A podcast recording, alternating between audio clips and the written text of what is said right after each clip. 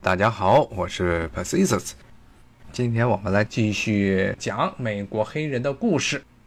刚才说了两点，美国独立战争建国之后的奴隶制度的一个变化，一个是中大西洋州，它开始依靠奴隶的需求减少；二呢是外部的这奴隶贸易通道被打断啊，因为英国通过了废奴法案。但是呢，这两点并不能完全说明为什么像最南的南方。比如说刚才说的路易斯安那那边，反而呢更加需要奴隶了，这就牵扯到美国在建国之后的一个经济技术上的一个改革，也就是出现了轧棉机。一开始这个专门是剥离棉花用来把棉花籽剥掉的那种一种机器，当时是美国人呢根据了印度的早期的一些机器进行改良，这种机器改良出来之后呢，造成的结果就是很多南方全部都开始种棉花。因为像棉花是一种比较喜温的作物，所以南方很多地方发现种甘蔗不如种棉花来的有钱，而种棉花呢，它对人力的需求反而比种甘蔗还要大，所以当时南方很多州，就像我刚才说的这些深南这些州啊，Deep South 这些地方，像什么阿拉巴马呀，像乔治亚呀，像这个路易斯安那呢，都开始呢，这些农场主不再种甘蔗了。全部都开始全民种棉花，当时是路易斯安那州的最大的城市新奥尔良，也成为了全世界最大的棉花出口基地。如果大家对西方艺术史比较了解的话，知道法国印象派的一个很重要的代表人物是德加，就是特别喜欢画跳芭蕾舞的小演员的那个德加。他的很多亲戚都是在新奥尔良，他自己呢也在新奥良待过那么两三年。去看望他亲戚，并帮助他的亲戚照看当地的生意。因为新奥尔良这个城市，路易斯安那州本身呢，原来是前法国的殖民地，有很多的法国移民在当地生活。现在新奥尔良他们的市中心，他们老城还叫做法国区 （French Quarter） 那个地方啊，其实环境挺好玩的。建议大家如果有机会去的话，可以去那儿瞅一瞅。那么当时像这些地方呢，都变成了棉花种植园儿。那么当时在北方，对于奴隶的需求量减少的同时呢，南方对奴隶的需求量不减，反而是更多了。而且呢，后来南方需求量甚至比英国殖民时代的这个奴隶需求量还要高，这就造成了一个很典型的所谓中部地区，弗吉尼亚呀、马里兰这些殖民地，这些奴隶主开始把黑人当作货品对外出售。然后呢，逼迫这些女人，这些黑人女奴呢多生孩子，然后把这些奴隶全部都卖到南方去。刚才说的，像亚历山大里亚 （Alexandra） 这个地方，就是历史上整个北弗吉尼亚地区最大的一个奴隶出口港口。现在可能有的听众要问了，说你刚才说的都是像什么中大西洋地区，还有南方地区，那北方呢？北方地区呢，首先它的气候的条件决定了用奴隶制度不是很经济。觉得因为地方天寒地冻，甚至呢，比如说像波士顿的地方，基本上种不出什么东西来，非常烂的一块地。所以他们北方呢，城市化也比南方要高得多，因为南方全部都是大地主经济，它不需要有大的城市。然后北方呢，而且主要是工商业开始发展起来。特别是十九世纪初，随着工业革命的开始，北方的那些经济的优势就显现出来了。像它产煤地呀、产铁的地方都是在北方，北方迅速的开始工业化。然后呢，加上呢，他们一开始的很多大城市，尤其对外贸易的一些城市，什么费城啊、巴尔的摩呀、波士顿呀这些城市，包括后来最重要的纽约，都是在北方啊。这些地区呢，对于奴隶的需求量很少，非常少。而且这些地方呢，相对来说呢，他们与欧洲的接触，由于对外贸易也非常的密切。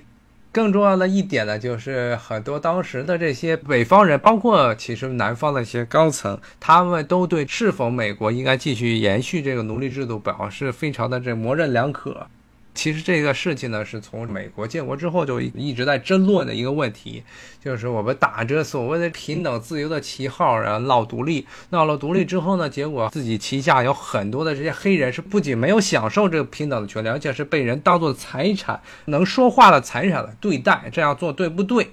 最后，但是呢，由于南方像刚才我说的，弗吉尼亚这个地方其实是贡献了美国很多的总统。基本美国早期的很多历史都是围绕着弗吉尼亚这个州的那些大奴隶主展开的。他们这些人是坚决反对说废除奴隶制度的，包括后来南方的这些州。在美国的从一八六零年美国打内战之前，很长一段时间内呢，对于国会有很强的影响力，很多的他们的参议员、众议员都是南方坚定的蓄奴主义者。所以呢，关于这个话题，是不是应该废奴，尤其是英国人已经开始废奴之后，美国应该不应该废奴？关于这个事情，就是争执了很久，一直没有得到一个确切的结论。最后呢，美国的南北双方呢达成了一个协议，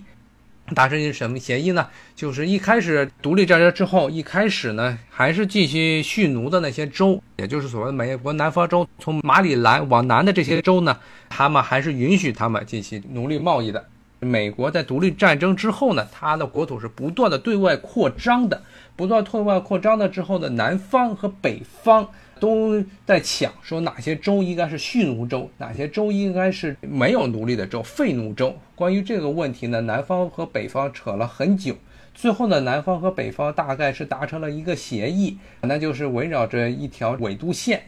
围绕这条纬度线以南全部都是蓄奴州，围绕这条线以北都是废奴州，也就是所谓的自由州。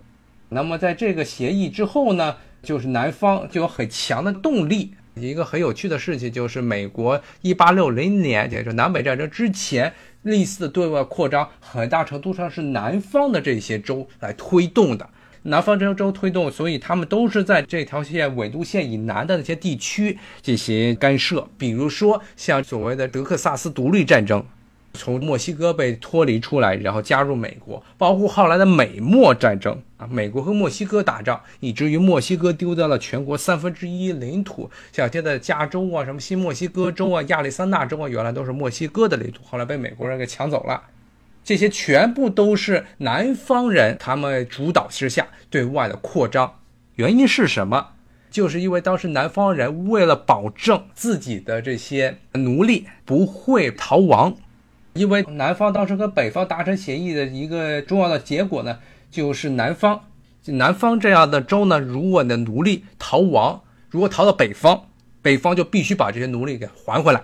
所以当时就存在一个问题，这只不过是在美国国内的情况。但是呢，如果这奴隶逃到了印第安的领土，如果听过我前面几次节目的听众可能还记得，美国对印第安人也是进行了大规模的讨伐。基本上独立建国之后，就不断的和印第安人开战。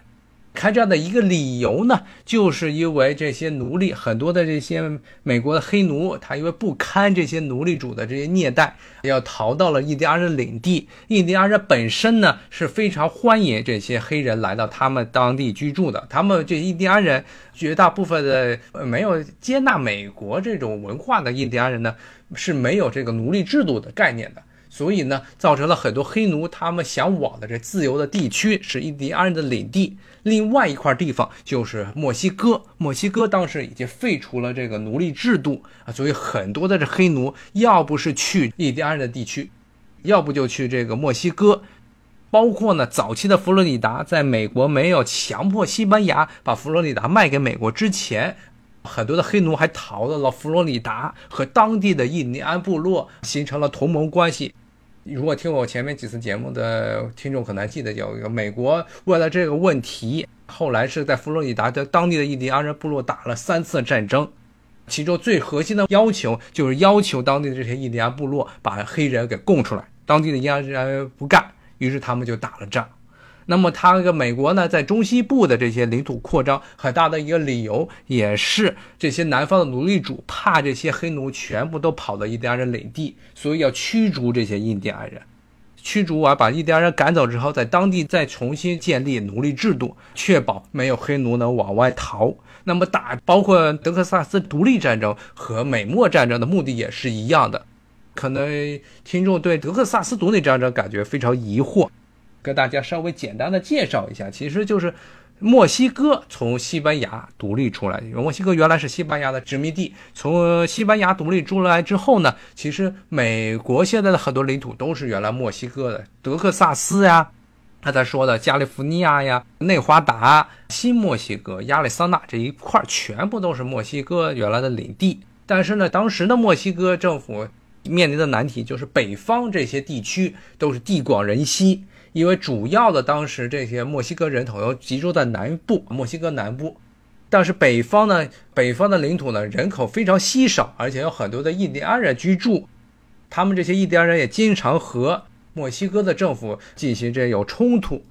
他们不认为墨西哥对他们有管辖权，所以为了解决这个人口问题和边界上的印第安人问题呢，墨西哥政府干了一件自己认为非常英明，其实后来看起来非常愚蠢的事情，就是鼓励啊美国这边的白人殖民者移民，白人移民来到墨西哥，说你只要来了，我就给你一块地。好，今天呢也非常谢谢大家收听我的节目。咱们下回再继续讲美国黑人的故事，谢谢大家，拜拜。